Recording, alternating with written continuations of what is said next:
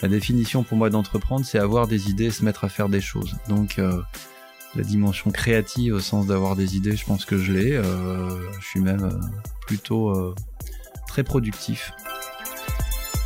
Quand je dis je suis un, un communicant par, par erreur ou par accident, c'est que voilà, dans l'expression pure du métier, il y a des gens qui sont bien plus forts, largement plus forts que moi pour le faire. Dans ma vie personnelle comme dans cette vie professionnelle, pour moi c'est un driver, c'est-à-dire ça me ça m'engage, ça m'honore, ça me fait lever le matin avec une responsabilité que je n'aurais certainement pas si j'avais pas cette, cette pression-là. Et cette pression-là, elle est positive et elle est vertueuse et je vis bien avec, elle m'empêche surtout pas de dormir. Euh, il faut transformer cette période, c'est hyper important. Cette période, il faut la transformer en, en opportunité, en période positive, en façon de, de, de changer des choses vertueusement. Bienvenue dans votre Learning Expedition, le podcast qui accélère vos transformations. Tel un voyage apprenant, nous allons découvrir ensemble des histoires d'entreprise, des leaders inspirants, des hommes et des femmes précurseurs ou tout simplement passionnés dans leur domaine. S'inspirer des meilleures pratiques va assurément accélérer vos transformations, et comme il n'est pas toujours nécessaire d'aller bien loin pour trouver des pépites, les Hauts-de-France sont mon terrain de jeu. Je m'appelle Laurent Stock et je vous souhaite la bienvenue dans votre Learning Expedition un peu spéciale, je vous l'accorde. Bien, bah bonjour tout le monde, j'espère que vous allez bien. Euh, à savoir si c'est la forme qui conditionne le fond ou alors le fond qui conditionne la forme, eh bien pour le coup aujourd'hui nous aurons certainement un, point de vue intéressant puisque je suis euh, euh, dans un garage et en compagnie de Christophe Levif, le patron du groupe de com Becoming et de ce lieu euh, complètement disruptif qui s'appelle A Garage. Salut Christophe. Salut Laurent. Bon, merci de me recevoir dans, dans ce lieu là avec euh, plein plein plein de gens sur des plateaux. On est tous euh, protégés par par des masques, mais enfin c'est c'est le moment, euh, c'est la situation qui veut ça. Alors pour t'avoir déjà entendu lors d'une intervention, je sais que tu as plein de choses à, à nous raconter. Alors à la fois sur ton parcours, l'histoire de la com et l'histoire de ta com, de ta vision du travailler ensemble et de l'histoire, euh, l'idée de départ de ce lieu dit euh, à garage. Euh, avant de nous parler de tout ça, euh, ce que j'ai envie de découvrir, c'est surtout euh, euh, toi, ton parcours, ton moteur, parce que finalement, même si j'ai été dans l'univers de la com pendant presque 15 ans, eh bien, on se connaît pas vraiment au final, et, bah l'intérêt d'un podcast aussi, c'est de faire partager finalement euh, à moi et aux autres euh, la, la, découverte de quelqu'un euh, qui prend des initiatives, qui est un chef d'entreprise, et, ça, tu vas nous, nous le raconter euh, lors de cet épisode. Ça te va comme programme? Ouais, je vais essayer d'être euh, à la hauteur. Bon, bah cool. Alors Christophe, bah j'ai envie de te dire, première question, euh, qui es-tu? Tu te présentes à nous?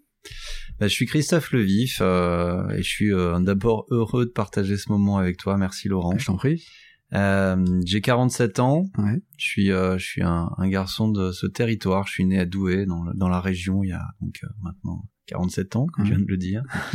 Euh, je suis très attaché à, à notre région, même si euh, ma façon d'y contribuer, c'est aussi de la faire rayonner. Et euh, je suis marié avec Cécile depuis plus de 20 ans maintenant. On a quatre enfants, mal. deux garçons, deux filles, Léa, Joséphine, Germain et, et Augustin.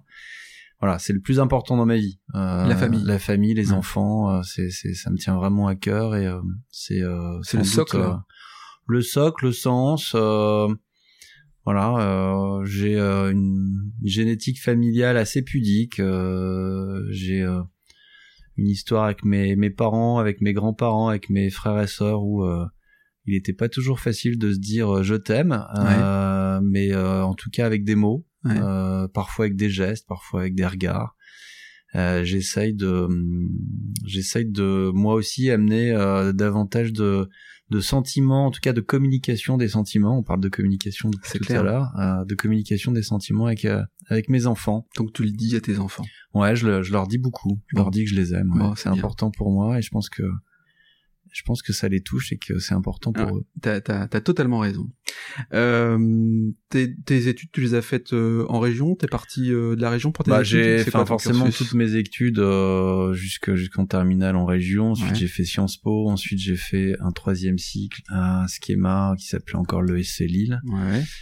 Et c'est dans le cadre de ce troisième cycle euh, que je, je, je devais chercher un stage de six mois et que euh, un peu par accident, je me suis retrouvé dans une des filiales de, de, de ce qui s'appelait pas encore Becoming, euh, mais du groupe euh, d'aujourd'hui. Et, euh, et puis, euh, 25 ans plus tard, j'y suis toujours. Donc de Sciences Po à la com. Comme quoi, de Sciences Po à la com euh, et sans doute avec un profil de communicant. Euh, euh, j'ai presque parfois, euh, je dis parfois par erreur, c'est-à-dire que euh, je suis pas un, pur communicant. Non. Euh, ça me donne moins de talent que des purs communicants pour vraiment exercer ce métier et, et, et, le faire à fond sur certains sujets. Et je pense que ça explique aussi, ou en revanche, la capacité que j'ai pu avoir depuis maintenant plusieurs années à, à faire pivoter des choses, à amener euh, des nouvelles façons de faire ce métier. Ça, ça veut dire que bah, on dit souvent que euh, la, la, créativité est un, un pilier essentiel effectivement dans, dans la com. Euh, je, je, ne doute pas que, as, que tu as beaucoup de créativité, mais c'est pas ton c'est pas ton fort? à t'entendre, t'as plutôt quoi? Une, une, vision globale de la com et des et des changements de paradigme ou, ou c'est pas ça? Bah, je pense que au fond, avant tout et viscéralement, je suis un entrepreneur. Ouais. Et donc, euh, la définition pour moi d'entreprendre, c'est avoir des idées et se mettre à faire des choses. Donc, euh, la dimension créative au sens d'avoir des idées, je pense que je l'ai. Euh, je suis même euh, plutôt euh, très productif mmh. en la matière. mais je me contente pas d'avoir des idées, j'essaye d'en faire des réalités et de, de, de d'apporter ma petite contribution à nos entreprises, à nos clients, euh, à nos collaborateurs, à toutes les personnes et populations avec lesquelles on est en relation. Mmh. Et donc, euh, quand je dis euh, je suis un, un, communicant par par erreur ou par accident, c'est que voilà, dans l'expression pure du métier, il y a des gens qui sont bien plus forts, largement plus forts que moi pour le faire. et bien évidemment, on a la chance chez Becoming de d'en avoir énormément, et c'est un vrai plaisir et une fierté. Euh, voilà, moi, mon ma, part à cette euh, aventure, c'est celle de l'entrepreneur qui, euh, parce qu'il est peut-être pas un pur communicant, hmm. ouvre de nouvelles voies et puis va aussi bousculer certaines routines. Ça, tu vas nous en parler. Des agences de communication, des sociétés de communication, des communicants tout court. Tu vas nous en parler après. Euh, avant de rentrer dans, dans, dans, le détail finalement de, de Becoming, euh, auparavant Becoming c'était KRBO, tu rentres euh, un peu par hasard euh, chez KRBO, c'est ça? Ouais, euh, c'était Netco Group C'était Netco Group, ouais. plutôt. KRBO, c'est une des filiales. Voilà. Donc tu rentres chez donc dans, dans ce groupe Netco Group en tant que stagiaire. Comment tu comment t'avances? Parce que il y a, y a combien de temps de cela? 25 ans. 25 ans. Donc en 25 ans, il y a pas mal de chemin parcouru quand même. 25 ans, euh, j'arrive pour 6 mois. Euh, L'anecdote euh, qui est une réalité, c'est la petite histoire, mais euh, comme quoi, de petites histoires, on, on, on peut parfois influencer le destin ou devenir d'une organisation comme Netco. Mais euh, moi, j'étais là pour 6 mois. Et puis la petite histoire, c'est qu'un chef de pub qui est une fonction commerciale d'agence a décidé que il nous a annoncé pendant que j'étais en stage qu'il avait décidé de, de quitter euh, KRBO euh, et de changer d'employeur en devenant moine. Ah, c'est pas oui, pas mal. Donc euh, voilà, sa destinée n'était pas d'aller chez un concurrent, euh, mais, de, de, découvrir une nouvelle vocation, pivoter à 360. Et euh, voilà, et il est devenu moine, il est même devenu prêtre depuis, et je crois qu'aujourd'hui il est il est vicaire à Rennes. Ah oui, d'accord, oui, oui, ok. Donc c'est quelqu'un qui a eu sa trajectoire dans l'Église.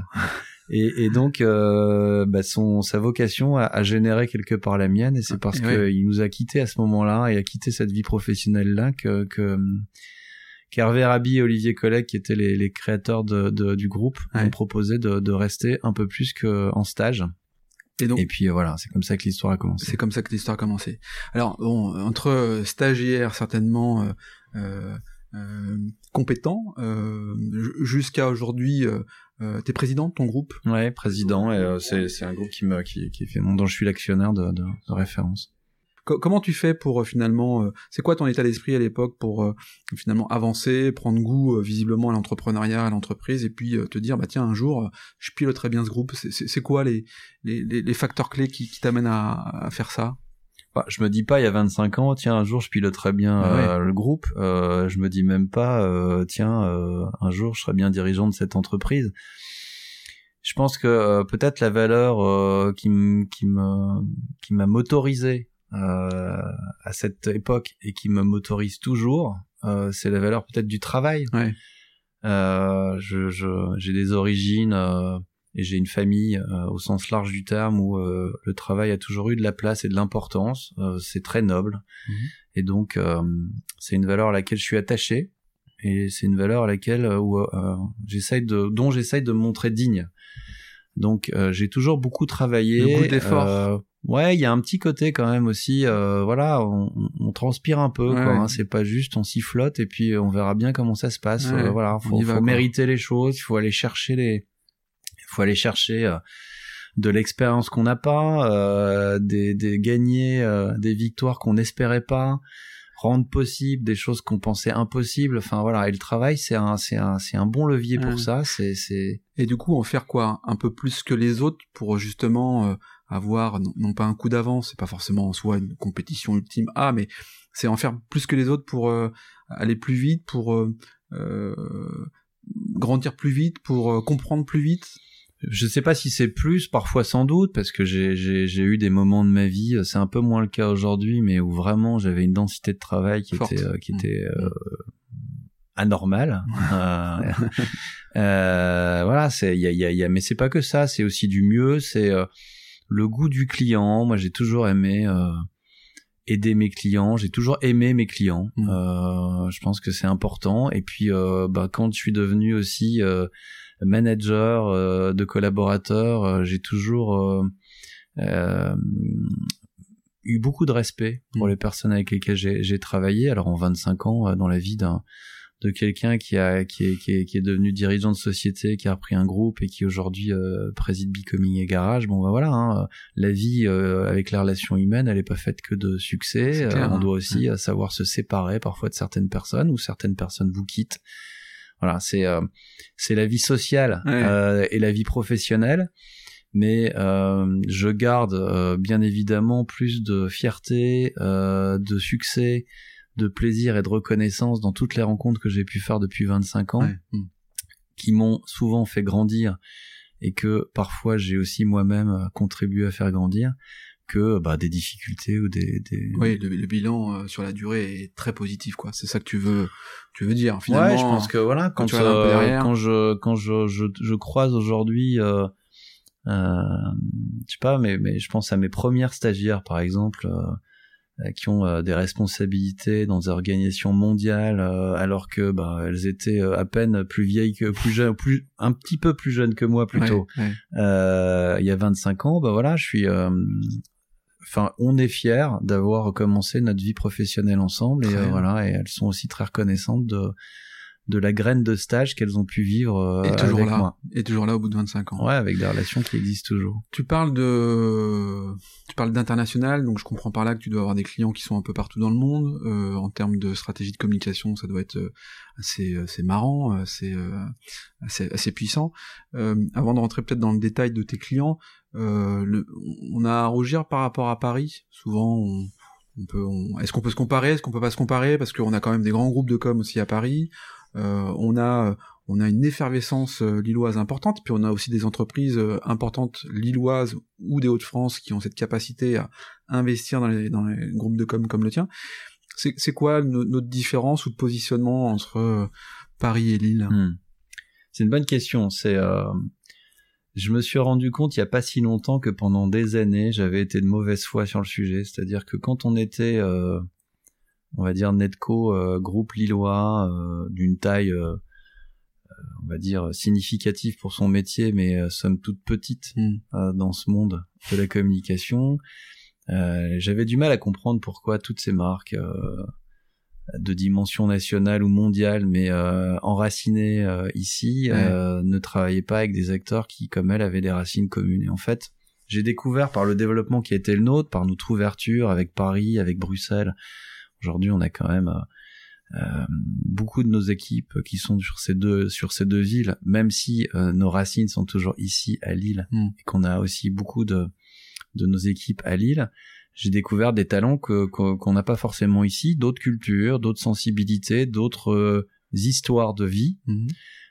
qui peuvent influencer la façon de faire son métier, qui peuvent influencer la contribution apportée à une marque, euh, comme on ne peut peut-être pas le faire suffisamment quand on est euh, que ancré régionalement et donc euh, voilà on a je dois reconnaître que le développement de Becoming ces dernières années notamment Paris et, Bruxelles et puis d'autres sujets internationaux ça m'a ça m'a ça m'a rendu lucide sur le fait que euh, on n'avait pas tous les talents ici et que pourtant on en avait déjà beaucoup, mais pas tous. Ouais, quand je t'entends, je me dis, euh, est-ce que c'est finalement le facteur la culture euh, qui, qui, fait la différence? Parce que dans une ville comme Paris, surdimensionnée par rapport à Lille, qui, qui n'a pas à rougir, selon moi, mais qui effectivement rencontre peut-être d'autres talents plus nombreux, différents, est-ce que c'est euh, ce, ce, foisonnement de, de, culture, de musées, de d'idées, de, enfin, est-ce que est-ce que c'est est-ce que c'est ça qui fait la différence ou, autre chose? Comment tu l'analyses là Qu'on ait plus de talent finalement euh, ailleurs que qu'à Lille Alors j'ai pas dit qu'il y en avait plus, j'ai dit qu'il y en avait d'autres. D'autres. Euh, on n'a pas à rougir de nos talents et euh, ce territoire il est il est rempli de talents mmh. et euh, et c'est magnifique. Et c'est une chance. Et donc euh, il faut qu'on se le dise et il faut qu'on le sache et, qu'on soit euh, fier de ça. Après euh, il y a des talents qu'on n'a pas forcément ici. Ça tient par rapport à ta question effectivement la notion culturelle elle peut jouer mais je dirais presque plus la culture au sens psychologie de l'habitant, c'est-à-dire vivre à Paris, être parisien, c'est pas vivre à Lille, être lillois, et c'est pas être bruxellois, et mmh. c'est pas être non plus à Londres. Donc c'est des façons de vivre la ville euh, et de vivre tout court, qui ne sont pas les mêmes, et ça, et ça donne de la richesse quand on mélange ces territoires.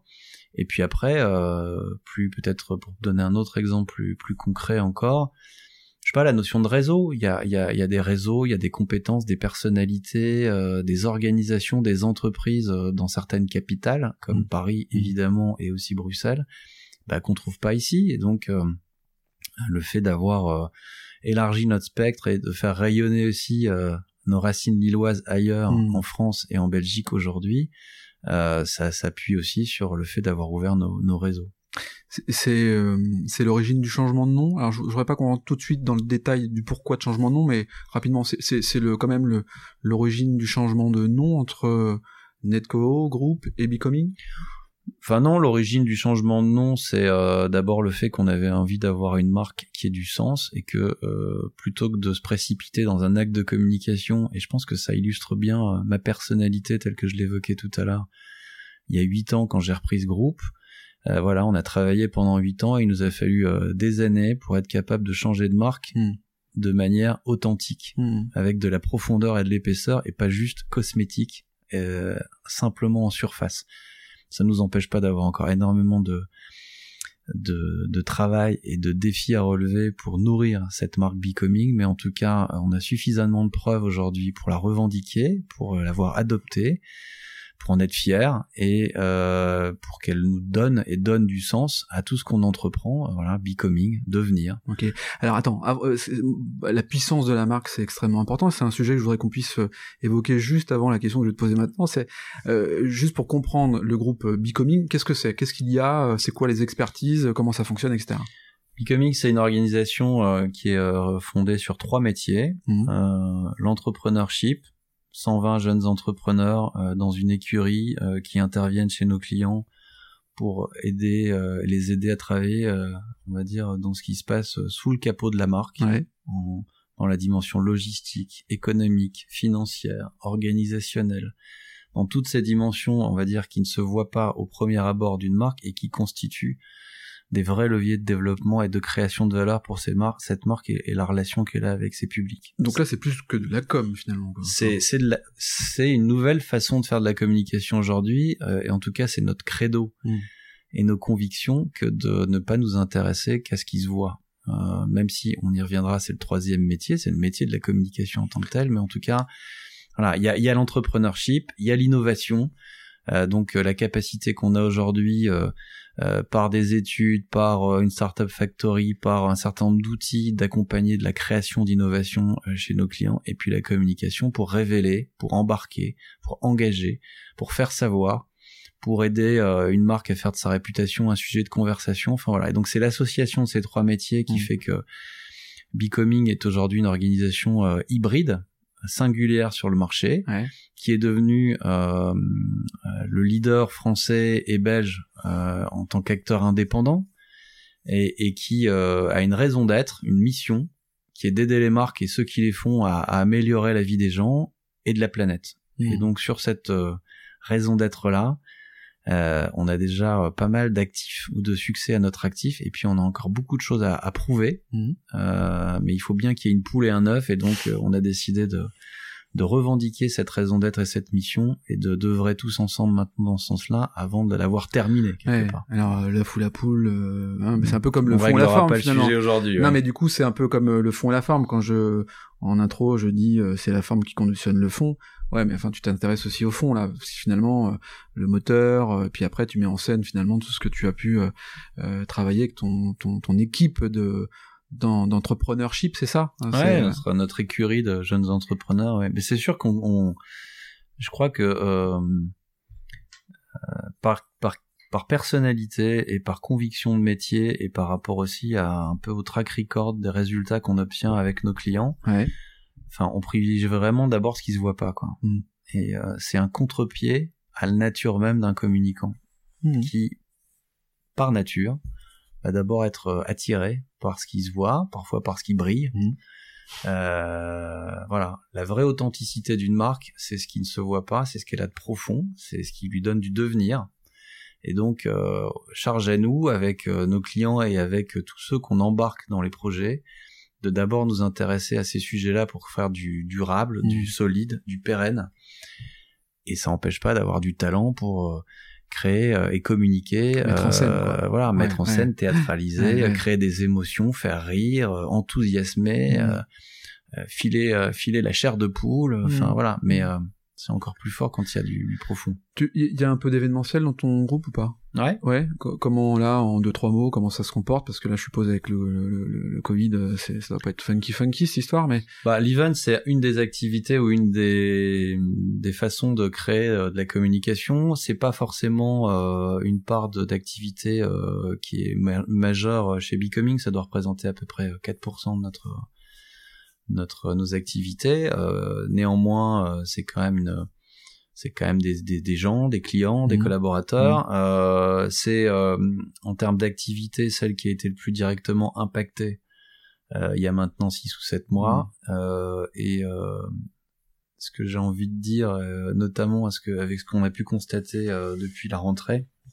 c'est que je suis très impressionné et très admiratif du travail que euh, notamment enfin Jean-Luc, euh, Béatrice, Sophie, Emma euh, et d'autres ont pu faire euh, dans cette activité pour le groupe parce qu'ils ont une capacité en six mois à faire pivoter Mm. leur activité et à transformer ce qui se faisait physiquement avant en autre façon de faire. Mm. Euh, voilà, je suis très très bluffé et voilà, je leur tire leur chape- je leur tire le- mon chapeau parce que parce que vraiment c'est remarquable d'avoir su euh, transformer l'activité comme ça et aujourd'hui si on prend euh, si on prend l'activité de cette euh, cette cette expertise qu'est depuis la rentrée de septembre, on a quasiment une activité identique à ce qu'elle aurait Ouais. pu être s'il n'y avait pas le Covid. bon, c'est pas mal. Ouais, c'est c'est Ça chouette. invente peut-être de nouveaux modèles. C'est, quoi le chiffre d'affaires d'un groupe comme le tien? C'est euh, 65 millions d'euros. Ouais, quand même. Donc euh, on a une croissance importante. euh, il y a 8 ans, on était on était à peu près euh, 40 euh, une quarantaine de collaborateurs à Lille, on faisait à peu près 4 millions et demi de revenus, on en fait Ah ouais. 65 maintenant, on est euh, on est euh, 340 collaborateurs et 120 users Ouais. euh, répartis sur les trois villes. Croissance externe essentiellement? Euh, une croissance qui repose à moitié sur la croissance externe. On a fait effectivement euh, pas mal d'opérations de croissance externe, notamment pour développer euh, Paris et, et Bruxelles, mais Ouais. aussi Lille. Depuis 8 ans, on a fait 16 opérations de croissance externe, donc c'est quand même C'est quand dense. même pas mal. Ouais, ouais. Euh, mais on a une croissance organique, euh, notamment sur ces 5 dernières années, qui, euh, qui, qui se situe entre 10 et 15 Avec Donc, de nouveaux clients, de nouvelles marques. euh, capacité à les fidéliser. On est on n'est pas des gros chasseurs. Ouais. Euh, on est plutôt des éleveurs, si je devais utiliser un ouais. terme. euh, C'est-à-dire que voilà, on a plus, euh, on se développe plus parce que nos clients se développent avec nous euh, et qu'on, qu'on- que- qui nous aident à nous développer qu'en gagnant euh, chaque année euh, des nouveaux clients qui compenseraient chaque année des clients qu'on, qu'on perd. Quoi. On Ouais. a la moyenne de fidélité d'un client chez Becoming, c'est 5,6 années. Et donc euh, voilà, c'est une fierté aussi de, de- d'avoir des parcours qui sont longs et qui sont pas euh, juste des aventures sans lendemain. Euh, c'est aussi dans la durée que, alors bon, ça peut avoir des intérêts, mais c'est aussi dans la dans la durée que qu'on construit des choses qui soient qui soient jolies en fait. Euh, comment du alors, euh, ok, tes activités, ton chiffre d'affaires, combien de collaborateurs tu m'as dit? Je, je, 340 collaborateurs et 120 users avec qui on n'a pas une relation salariée. Qu'est-ce que s'appelle user? C'est les 120 jeunes entrepreneurs avec lesquels on est en relation. On est comme des producteurs de jeunes entrepreneurs. Ils ont leur entreprise à côté, ils ont leur vie, mais ils consacrent une partie de leur temps. à nos clients et euh, on a une relation exclusive avec eux et euh, c'est un nouveau modèle aussi pour accompagner les marques. Euh, on n'est pas des consultants de ce point de vue-là. Euh, on vend pas des conseils. On vend euh, des entrepreneurs qui viennent à un moment, euh, souvent dans un ce qu'on appelle un shot entrepreneurial qui dure 50 à 60 jours, mmh. qui viennent amener une valeur ajoutée avec un livrable qui est concret à la fin, qui va s'appeler du chiffre d'affaires, des fonds levés, de l'EBITDA, euh, du résultat, du résultat, du concret, quoi. Du résultat et qui pas forcément que euh, économique, mais en tout cas euh, qui se mesure. C'est intéressant ça. Et le, modèle, c'est quoi? C'est un modèle de facturation au temps passé, je suppose, ou à la mission? Non, c'est un modèle de facturation qui est significativement euh, au résultat, puisque c'est ça ah qu'on vend. T'as un engagement. Donc, si si l'objectif c'est de c'est de créer 50 nouveaux emplois. Ouais. Euh, nous, euh, la grosse partie de notre rémunération, elle se mesure le jour où les 50 nouveaux emplois sont créés, et pas quand euh, dans un tableur Excel, six mois ou un an avant, on va raconter qu'il y aura 50 nouveaux emplois à créer. Hmm. C'est pas le tableur Excel qui fait la vie, c'est c'est les emplois créés. C'est clair. Donc on est sur la culture du résultat, ce qui est quand même plutôt pas mal. C'est dans la génétique d'un entrepreneur et ce mot il a tellement de place chez nous. Comment tu euh, c'est, becoming boum, du jour au lendemain, je suppose que boum, ça émerge. Euh, euh, il y a certainement euh, des séances de travail, de collaboration, puis pouf, un jour, boum, becoming. Qui, qui, qui un, qui sort. Euh, comment ça se construit finalement le, le, le, le nom d'une, d'une marque pour une entreprise existante, mais qui se transforme? Comment ça se passe euh, et qui, comment, comment on se l'accapare et comment toi finalement euh, euh chez toi, t'y penses, t'en rêves Explique-nous un peu ça. Comment tu digères finalement l'acceptation que ce soit becoming alors déjà, ce qu'on peut, ce qu'on peut se dire, c'est que euh, on a appliqué à nous-mêmes ce que, ce qui est utile à nos clients, c'est-à-dire qu'il y a une grosse partie de ce sujet qu'on a confié à des personnalités extérieures aux nôtres. C'est-à-dire mm. qu'on a euh, évidemment par définition toutes les compétences pour gérer une problématique de ce type. Mm. Mais une des caractéristiques et une des valeurs ajoutées qu'on a pour nos clients, c'est le regard extérieur. Eh et c'est le fait d'avoir de, de, une vraie objectivité en termes de création de, de valeurs ou d'idées. Et euh, tous les talents qui sont euh, qui étaient chez Netco, euh, bah, ils sont euh, subjectifs. Ouais. Donc, euh, et moi le premier. et donc parce qu'on a une histoire avec une marque d'entreprise, parce qu'on a une position dans le groupe quelque part, parce que voilà. Et donc on a on a externalisé une partie de la, la démarche et puis un jour, la marque est apparue euh, comme une évidence. Comme une évidence. Euh, ça a pris quand même du temps, hein, euh, à la fois du temps parce que euh, même si on m'encourageait depuis des années à, à communiquer, à changer de marque, j'ai toujours résisté à ça avec la vérité, la volonté et la vérité de euh, de le faire le moment venu avec une vraie profondeur derrière mmh. et des vraies choses à raconter.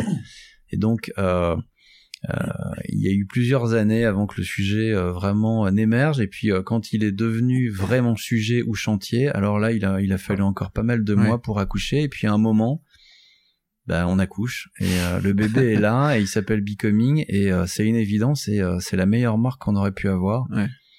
Et sa particularité, c'est que, ben, en plus, on, on, on a pu l'exploiter et on peut l'exploiter. Et donc, voilà, c'est c'est un très beau mot.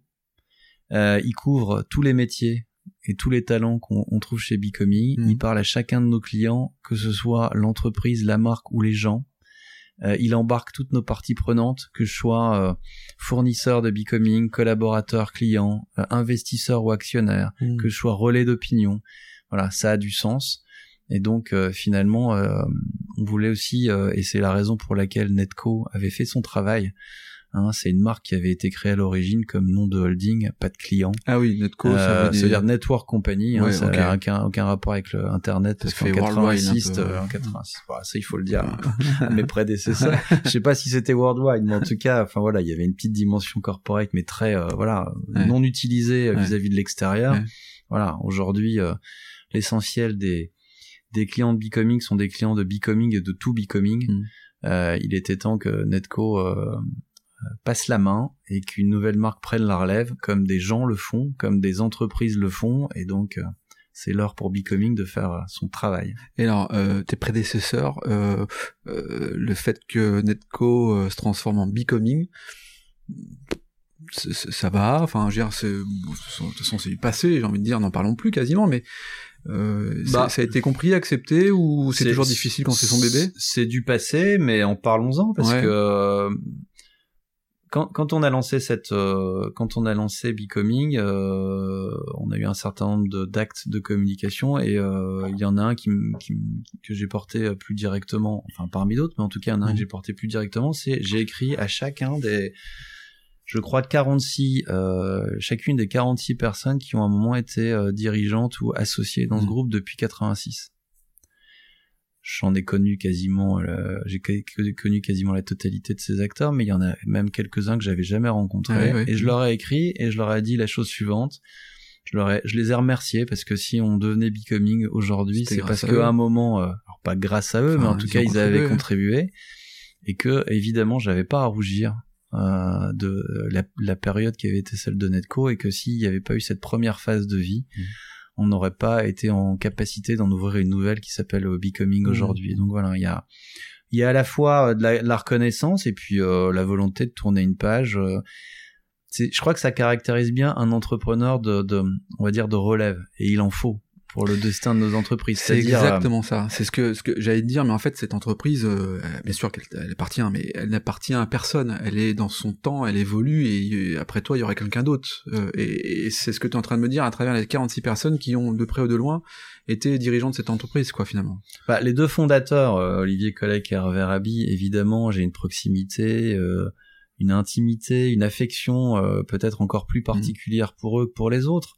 Euh, parce que c'est eux qui sont à l'origine de toute cette histoire. Après, euh, à un moment donné, euh, voilà, il faut aussi couper les cordons. Ouais. Euh, mais quand on n'est pas le créateur, ce qui est mon cas euh, pour Becoming, euh, on sait qu'il y a eu un temps avant nous et on sait qu'il y aura un temps après nous Mm. et on sait qu'on est que de passage. Mm, Ça mm. donne une, euh, je pense que ça donne, enfin et j'espère que ça donne une forme d'humilité par rapport à la responsabilité qui est la mienne aujourd'hui, euh, une forme de lucidité aussi, et puis euh, ça influence une capacité à prendre des décisions euh, en pensant à ça. Mm. Euh, parfois des petites décisions, Mm. parfois des grandes décisions, Ouais. mais en, en pensant que voilà, enfin euh, cette entreprise est, est peut-être notre entreprise, mais elle n'est, elle n'est pas nous. Ouais. Elle n'est pas, elle n'est pas nous au sens. Ouais, voilà. Alors du coup, en termes de, pour le coup, euh, non pas petite décision, mais grande décision. Là, on est dans un lieu qui s'appelle euh, donc à garage. Garage. Garage. S'appelle garage. Qui s'appelle garage. Donc nous sommes à garage. On est à garage, ça s'appelle Euh, garage. euh, Raconte-nous là, c'est c'est aussi un peu la, la, la- c'est un peu ta patte, ça, c'est un peu ta suite, c'est un peu ta vision, c'est ça, de, de, de ce lieu qui est un lieu où on travaille ensemble euh, avec euh, un certain nombre de compétences et qui est euh, disruptif, c'est un mot un peu à la mode ces temps-ci, mais enfin, tu vas nous expliquer un petit peu comment comment ça fonctionne ici. C'est quoi la particularité de ce lieu? Le point de départ de cette aventure, euh, c'est 2013. Euh, Mhm. À l'époque, chez Becoming, on est, euh, qui s'appelle pas encore Becoming, on est, on est uniquement à Lille. On est, euh, on est une soixantaine de personnes. On est dans le vieux Lille et euh, on se pose la question de savoir si euh, on a vocation à rester dans ces bureaux ou pas. Mhm. On répond non. Et donc l'année suivante, comme chaque année, on ouvre des chantiers dans le cadre du déploiement de notre vision, qui s'appelle Popcorn depuis maintenant euh, 10 ans. Euh, on en est à l'épisode 10. Et donc, euh, on ouvre un chantier pour aller où? Et en fait, plutôt que d'ouvrir un chantier, on va dire, sous un an qui pourrait être, euh, on va dire, allez, patrimonial, Mm. euh, créer une SCI, euh, euh, l'héberger. Mm. y héberger la société, euh, on a plutôt ouvert le sujet comme euh, sous un angle entrepreneurial. Donc la première question qu'on s'est posée, c'est comment on peut transformer un poste de coût qui s'appelle loyer et tout ce qui va avec Mm. En, en, en, source de création de valeur, en business unit, en Donc voilà, ça c'était une, une question un peu fondatrice. Euh, on a commencé à travailler sur le sujet et on s'est rendu compte que en étant dans le vieux lit, en ayant des bureaux plutôt sympas, en fait, euh, on ne les exploitait que à 35% de leur euh, que 35% du, temps. Bah pourquoi? Parce que bah parce que la nuit il se passait rien. Le week-end il y avait personne, presque. Euh, et on s'est dit tiens c'est du gâchis. C'est comme si on achetait euh, chaque semaine une sorte de paquet de gâteaux et mmh. que en, en, en consommant un tiers, on jetait le reste ensuite. Et donc euh, ça a été aussi une deuxième source d'inspiration. Et assez vite est né euh, un principe, un concept, une idée qui a été de dire euh, on va faire une première mondiale ici à Lille, on va faire le premier siège de société qui deviendra un hôtel le week-end. Hmm. Et donc l'histoire a suivi, il s'est passé cinq ou six années, il n'y a plus d'hôtel à garage, mais l'idée est restée d'avoir un lieu hybride dans lequel, et c'est le cas aujourd'hui, euh, à garage, 85% des mètres carrés ont au moins deux, parfois trois usages. Et donc euh, voilà, on a inventé un nouveau euh, type de siège de mhm. société. Ça c'est pour Becoming. On a créé un lieu de commerce et d'innovation dans lequel on a associé quatre activités. Ouais. Euh, que sont entreprendre et innover avec avec des gens, des marques, des organisations qui travaillent ici. C'est c'est c'est euh, Becoming, c'est neuf verticales sur neuf sujets de la vie des gens avec des marques et des startups qui s'engagent en innovation sur le bien manger, sur le bien se déplacer, sur le bien habiter. Et puis euh, un club. Euh, là c'est le sens. Là, on, Donc ça c'est vraiment les, les, la population qui travaille ici. C'est autour du sens quoi. Là. Autour du sens, c'est de fait d'innover pour améliorer la vie des gens dans ces verticales là. Donc c'est ces grands sujets. Et puis on a créé un club et on est en train de créer un club qui s'appelle Gang on crée un club de gangsters avec 100 marques qu'on est en train de choisir et qui sont en train de choisir Garage pour euh, euh, en faire à la fois un lieu et un programme d'innovation mmh. ouvert dans un monde euh, dans un monde dans lequel on n'est pas fermé ou enfermé sur soi, mais mmh. dans lequel on vient venir créer de la valeur que dont on ne, on ne tirera peut-être pas l'exclusivité des fruits, mmh. mais dont on partagera des fruits peut-être plus importants et plus beaux avec d'autres sans lesquels on n'aurait pas euh, été capable de créer cette valeur-là. Donc ça, c'est la première activité. C'est des gens qui viennent travailler là. Euh, dans les dans les mois qui viennent, ça représentera une population de 700 personnes. Et dans le modèle économique, je suppose qu'ils louent un, un tiers lieu, ils louent un emplacement, ils louent un, un environnement. Alors ils louent pas, ils sont membres de garage et ils, payent un, une redevance, ils payent un membership. Et donc euh, dans ce membership, il y a tout. Ok. Et donc euh, euh, c'est déjà une création de valeur parce que euh, si je prends l'exemple de Becoming, on a réduit euh, entre entre ce que pouvait coûter, on va dire, l'immobilier de bureau, pour le dire comme ça, à, chez, chez Netco en 2015 et aujourd'hui, on a réduit de 23% le coût et donc c'est déjà un bénéfice en tant que tel. Après, c'est pas c'est pas le seul sujet. Le sujet, c'est vraiment de créer de la valeur nouvelle à côté de ça. Et donc entreprendre et innover, c'est la première activité. La deuxième, c'est fabriquer et prototyper, donc c'est des ateliers, c'est une petite centaine de machines dans lesquelles on va avoir une vraie capacité en mode agile, rapide, à ce que toutes les personnes qui travaillent à garage euh, et toutes les idées qu'elles peuvent avoir chaque jour soient prototypables rapidement. Mhm. Et puis euh, deux activités, euh, on va dire, de grande consommation, accessibles à, à tout le monde. Mhm. une partie food avec des restaurants et puis une partie retail avec un magasin que tous les mois on va ouvrir sur sous la forme d'un magazine avec une thématique, avec un verbe qui donnera le ton et qui donnera le, le, thème. Voilà. Euh, on sent bien qu'on est dans, dans, dans, une, dans un univers de com. Là. Le, magazine, j'aime beaucoup. Euh, bah, on est dans un univers qui cherche à créer de la valeur et être utile aux gens. Et plutôt que d'avoir un magasin qui soit le même euh, du 1er janvier au 31 décembre, on s'est dit qu'il fallait euh, mm. qu'on le, le, fasse vivre. C'est pareil pour les restaurants. Et puis euh, ce magasin, il fera 180 mètres carrés le mardi et il en fera 1200 le week-end parce que le week-end, les gens qui travaillent ici sont pas là. Et à l'inverse, on n'a pas besoin d'avoir 1200 mètres carrés de magasin. Ouais, c'est clair. Garage. Bon, j'ai la réponse, mais enfin, tu vas nous la donner quand même. Pourquoi garage? On était ici dans un lieu emblématique finalement de, de, de l'univers de l'automobile, euh, c'est, je suppose, la, la, réponse à ma question. Pourquoi garage? Bah, il y a deux réponses euh, qui sont toutes aussi. Bah non, c'est pas ça. si si, c'est une des deux réponses. Ah, ouf. Ouais, je te mets à l'aise. Donc effectivement, on a pris la relève là encore d'un lieu qui pendant 80 ans a été un garage Peugeot. Ouais. Euh, ça fait aussi partie du projet que de savoir euh, prendre des relèves de lieux Mm. et donc euh, plutôt que de construire une hypothèse qu'on avait euh, envisagée à un moment, un lieu qui soit à, une- à- à un instant T totalement, euh, on va dire, dans l'air du temps, Ouais. Mais qu'il sera peut-être plus euh, un an ou deux ans plus tard parce que d'autres nouveaux bâtiments seront encore plus dans l'air du temps. Nous, Mhm. on a préféré redonner une vie à un lieu qui en a une première pendant 80 ans et donc euh, effectivement qui a été un garage Peugeot euh, pendant toutes ces années et donc la première raison euh, qui nous a amené à- enfin plutôt la deuxième raison finalement qui nous a amené à choisir cette marque pour garage qui a vocation à se dupliquer hein. c'est le premier ici à Lille Ah oui, mais, ta- on ta n'a pas vocation, c'est une, une- société Ouais. qui a vocation à à dupliquer son modèle et ses sites. Ouais. Et donc ce premier à Lille, euh, la, la, la, le garage, c'est vraiment la symbolique mythique Mm. de l'innovation, de la mm, start-up, mm. des belles histoires Ouais, euh, qui commencent dans des petits garages. Alors voilà.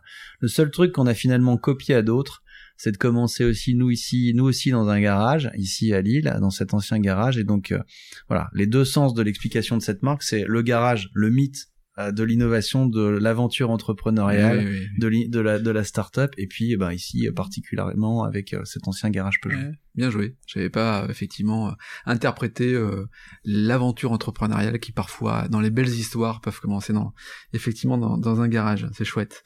Euh, comment tu euh, On sait très bien que pour euh, pour se développer, il faut quand même un peu d'argent, il faut investir. T'es, t'es soutenu par des fonds, c'est ou pas ou pas du tout C'est des en fonds propres. Comment comment tu comment comment tu grandis euh... Alors euh, j'ai envie d'abord envie de répondre à cette question euh, en montant un peu le temps euh, dans mon parcours.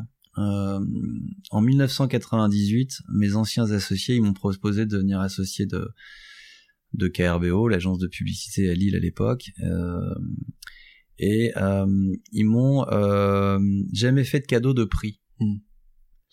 Et assez rapidement, euh, j'ai envie de dire, j'ai été élevé à la dette, c'est-à-dire que j'ai appris à vivre avec de la dette professionnelle et euh, à l'utiliser pour faire de l'acquisition de titres. Et euh, et je pense que j'y ai gagné une valeur de signature et euh, une vraie crédibilité vis-à-vis de, du monde financier Mmh. euh, dans ma capacité à, à prendre des engagements et Et à les honorer derrière. Et donc euh, quand euh, en 2012 il s'est agi de, de reprendre le, le groupe, euh, moi je détenais à l'époque euh, 30% des parts de ce groupe, donc euh, le 30 mai 2012 j'ai acheté à Olivier Collet et Hervé Rabi les 70% des parts qu'il détenait toujours. Il y a eu un LBO et donc euh, euh, nos partenaires bancaires, hein, euh, le CIC, euh, la Caisse d'épargne et puis BPI à l'époque, euh, enfin qui sont toujours nos partenaires bancaires euh, rejoints depuis par par BNP et puis par euh, la Banque Populaire, euh, bah, nous ont euh, nous ont accompagnés et m'ont accompagné dans ce projet. Et puis euh, depuis on a euh, on a euh, une, une relation sans faille et loyale Mhm. euh, avec parfois hein, des des postures qui sont euh, comment dire, de mondes qui ne sont pas les mêmes, le monde bancaire et le monde de l'entreprise ou l'entrepreneur et le banquier. Enfin voilà, donc euh, on même. cherche à se Ouais. comprendre, à s'apprivoiser, à se, à, à- à bien travailler ensemble. Donc, euh, en tout cas, les banques, je leur, je, je leur suis toute reconnaissante parce que sans elles, on pourrait pas avoir le parcours entrepreneurial que qu'on a. Euh, on a aussi des investisseurs, euh, que ce soit euh, chez Becoming ou chez Garage, des investisseurs qui peuvent avoir différentes natures, euh, des natures euh, de type euh, des entrepreneurs euh, qu'on a euh, embarqués avec nous et qui, euh, on va dire, sous forme un peu de love money, un peu euh, d'argent. ont mis de l'argent, Mhm. et puis euh, des fonds plus structurés euh, comme Finorpa Mhm. ou comme euh, Mesca ou comme euh, Generis Capital, Mhm. qui sont des acteurs de notre géographie du capital. Et puis, euh, faut pas l'oublier, ben, le premier investisseur, c'est moi. C'est clair. que au-delà de ce que je peux investir en temps, en énergie, je, je voilà, je, je- j'investis, je prends des risques. euh, euh, Comment tu, comment gères longtemps. ça? Ouais, Comment tu gères finalement cette prise de risque et cette capacité à dire voilà, je suis quand même endetté euh, comme il faut là? Bon, les affaires euh, avancent, tournent, roulent. euh, on a une crise sanitaire, donc ça peut peut-être parfois un peu euh, contraindre à, une, à une évolution telle qu'on aurait souhaité. Comment t'arrives euh, euh, psychologiquement, mentalement à, à tenir. C'est quoi c'est quoi les facteurs clés de succès pour euh, pour garder le cap tout en étant pas pollué par euh, le poids d'une dette par exemple? Bah, alors, enfin d'abord euh, tu dis euh, je suis endetté comme il faut alors, enfin je Enfin, ouais, Mhm. j'ai pas l'impression d'être endetté comme il faut ou ça ça pourrait sous-entendre d'être trop. Mhm. donc on l'est raisonnablement je me souviens euh, euh, dans toute la première phase de vie de, Becoming sous le, euh, sous enfin avec Hervé Olivier voilà ce, groupe n'avait pas de dette. Je me souviens un jour d'un des dirigeants de Taxi Colis euh, qui avait été étonné de voir qu'il n'y avait pas de dette et qui voyait ça comme un comme un, manque de développement et de croissance. Et donc là je, fais encore un peu d'archéologie mais en tout cas ça m'avait marqué. Et je pense que dans ma vie personnelle comme dans cette vie professionnelle pour moi c'est un driver c'est-à-dire ça me ça m'engage Mhm. ça m'honore ça me fait lever le matin avec une responsabilité que je n'aurais certainement pas si j'avais pas cette cette pression là et Ouais. cette pression là elle est positive et elle est vertueuse et je vis bien avec elle m'empêche surtout pas de dormir donc euh, voilà je suis un garçon responsable euh, j'ai jamais fait défaut euh, une seule fois euh, sur qui un engagement que j'aurais pu prendre Mm. il n'y a pas de raison que ça change euh, bien sûr que le périmètre du groupe a changé, bien sûr que ses dimensions ont changé, bien sûr que la dimension, les enjeux financiers aussi. Bon voilà, après on a grandi, euh, on a appris de l'expérience, euh, et puis on a accepté aussi hein, euh, de faire entrer euh, des, des partenaires au capital et de Becoming et de Garage euh, pour aller plus loin. Et donc euh, moi j'ai accepté aussi euh, à une époque où je je détenais 100% de ouais, Becoming aussi de, partager. Ouais, Mais peu. je préfère aujourd'hui détenir encore euh, une soixantaine de pourcents de, de, de, de Becoming avec d'autres. Euh, Enfin, en tout cas, euh, moi, détenir 60% d'un groupe qui a, qui, a, qui, a, qui a changé de dimension plutôt que d'en avoir gardé 100% et d'être resté Ouais, complètement, complètement. une entreprise euh, plus locale. Non, c'est chouette d'être euh, super transparent euh, sur ces sur ces questions-là. On arrive euh, bientôt au terme de, de ce podcast et j'ai toujours euh, une question qui, qui est parfois difficile. hein. Peut-être que tu as écouté certains de mes, épisodes et tu la connais, tu la vois venir, mais souvent je, je demande à, à mon invité quelles seraient euh, les deux erreurs qu'il a pu euh, commettre et qu'il, euh, qui, qui seraient des erreurs à éviter en fait euh, dans, dans la vie d'un entrepreneur, d'un futur entrepreneur ou, euh, ou d'un entrepreneur en devenir. La première que j'ai envie de partager, alors je sais pas si c'est malheureusement ou heureusement, mais en tout cas le nombre d'erreurs ne se limite pas à deux. Mm. Euh, mais ça s'appelle aussi des expériences. Ouais. Donc euh, la première qui me vient euh, en tête, c'est c'est autour de l'humain, c'est-à-dire que euh, c'est de savoir peut-être. j'ai eu dans mes jeunes années de dirigeant. ça me tenait vraiment à cœur de, de, de très proche des équipes, de, de, de vraiment être très aux côtés des équipes et, euh, et ça m'a donné quelques désillusions. Euh, ça m'a donné, je l'ai dit tout à l'heure, des fiertés, des sources de plaisir, de bonheur, euh, avec des gens qui euh, 10, 15, 20 ans après sont toujours euh, à nos côtés et d'autres qui euh, ont grandi ailleurs, mais en tout cas, enfin, évidemment que que j'ai majoritairement des, des, des fiertés, des plaisirs, mais, mais ça m'a parfois aussi euh, fait mal. J'ai aussi euh, eu des désillusions, des trahisons, des déceptions. Voilà, donc euh, euh, peut-être que la première expérience ou la première erreur ou la, la, la, la, la leçon à tirer de cette erreur, c'est de, de toujours garder un, un bout de protection, un bout de, de, de, de, de, de bonne distance. Mhm. Euh, alors le mot distance ou distanciation, il est un peu dans l'air du temps, ou aller dans l'actualité, mais en tout cas au-delà de celle-là, euh, dont on se passerait bien, voilà, de garder une certaine distance. Mmh. Et puis, si je devais donner un, un second, un, un second exemple, euh, on a une croissance euh, très forte sur ces dernières années. Euh, j'ai appris notamment ces derniers mois, euh, ça a été une expérience formidable. J'ai, j'ai, j'ai, j'ai fait un truc de, enfin, un truc de dingue euh, au printemps, c'est que j'ai passé un coup de fil personnel à chacun des collaborateurs de Becoming. Ça fait euh, beaucoup. si, si, alors ça fait beaucoup. Euh, parfois euh, deux minutes, euh, le record c'est 47 minutes. Et J'ai passé euh, tout mon confinement à cela. ouais. non, mais j'ai- ça ça m'a pris beaucoup d'heures, Ouais. mais euh, mais ça n'a pas de prix parce que euh, j'ai pris du recul aussi euh, sur euh, un peu euh, l'énergie, la dynamique. Mm. Et, euh, et euh, il faut transformer cette période, c'est hyper important. Cette période, il faut la transformer en, en opportunité, en période positive, en façon de, de, de changer des choses vertueusement. Mhm. Moi, ce que j'ai retenu et appris de ça, c'est euh, peut-être que pendant une première phase de vie euh, de, du Christophe Levif, euh, président et propriétaire de Becoming, un peu centralisateur, mmh. Mais sans doute parce que bah, quand vous euh, prenez des risques comme ceux que j'ai pu prendre en reprenant le groupe, bah voilà, vous avez parfois peut-être peur de, de, de, lâcher les rênes ou de trop les lâcher. Voilà, j'ai appris que le futur de Becoming et l'accélération de son développement et, et de son destin, ça passerait par une nouvelle phase de vie qui soit plus collective, plus collégiale, euh, plus en équipe encore, même si j'ai le goût de l'équipe. Voilà. Mmh, et donc mmh. Euh, euh, la croissance, euh, c'est un bon sport, euh, mais c'est un sport collectif. Ouais, elle repose finalement sur l'équipe qui est autour de toi, quoi. Ouais. C'est ce que tu es en train de nous dire. Euh, ouais, chouette. On se projette là. le Christophe qui a 20 ans là, il est devant toi. Christophe, ta, possibilité de lui parler. Euh, il a 20 ans, qu'est-ce que tu lui dis? Qu'est-ce que tu lui donnes comme conseil? Comment tu Qu'est-ce que tu lui reproches peut-être? Ou pas C'est touchant comme question. C'est euh, ça, enfin, euh, si je l'avais face à moi, je pense que je serais assez ému parce que ça évoque plein de choses. ça évoque aussi euh, des personnes disparues, mon papa, euh, enfin voilà, donc c'est c'est ça, ça, ça, me touche de, de, de me projeter dans cette situation. Je pense que je lui dirais que c'est un bon gars. Euh, je pense que je lui dirais euh, qu'il peut être fier de ce qu'il a fait, de l'homme qu'il essaye de devenir.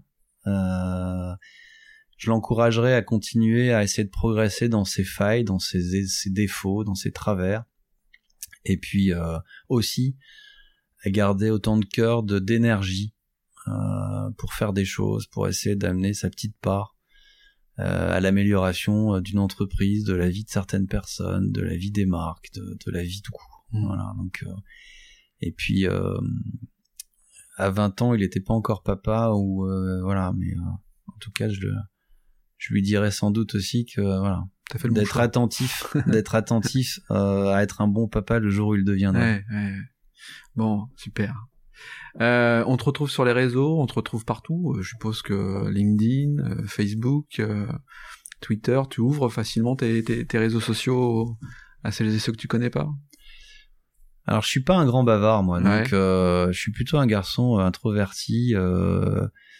voilà, je, je, je, plutôt discret. Euh, donc je, je, je suis pas du je, je, suis pas un grand preneur de parole sur les réseaux. Je suis présent parce que c'est mon enfin c'est mon métier aussi et que c'est ma responsabilité euh, en tant qu'entrepreneur de d'avoir de, cette existence là. Mais euh, voilà, je, je c'est pas là où on va me trouver le plus. Et puis euh, voilà, quand on me demande d'intervenir sur un sujet, je suis toujours flatté, honoré. Et je te remercie encore une fois. je t'en prie. mais voilà, je, je je reste un garçon plutôt euh, plutôt discret. Bon, super. Bon, Christophe, en tout cas, euh, merci d'avoir bien voulu participer à, à cet exercice. 50 minutes, c'est pas mal pour effectivement euh, euh parler ton, ton aventure, ton parcours. Merci en tout cas de m'avoir accueilli ici, dans un lieu complètement atypique, au garage. Merci à toi. Merci Bon, quant à nous, on se retrouve la, la semaine prochaine. Euh, merci euh, euh, bah, de votre fidélité, tout simplement. Je, je, je vois effectivement que le, le, programme évolue de semaine en semaine, enfin surtout l'audience, et, et, et, vos, vos messages sont toujours très sympas.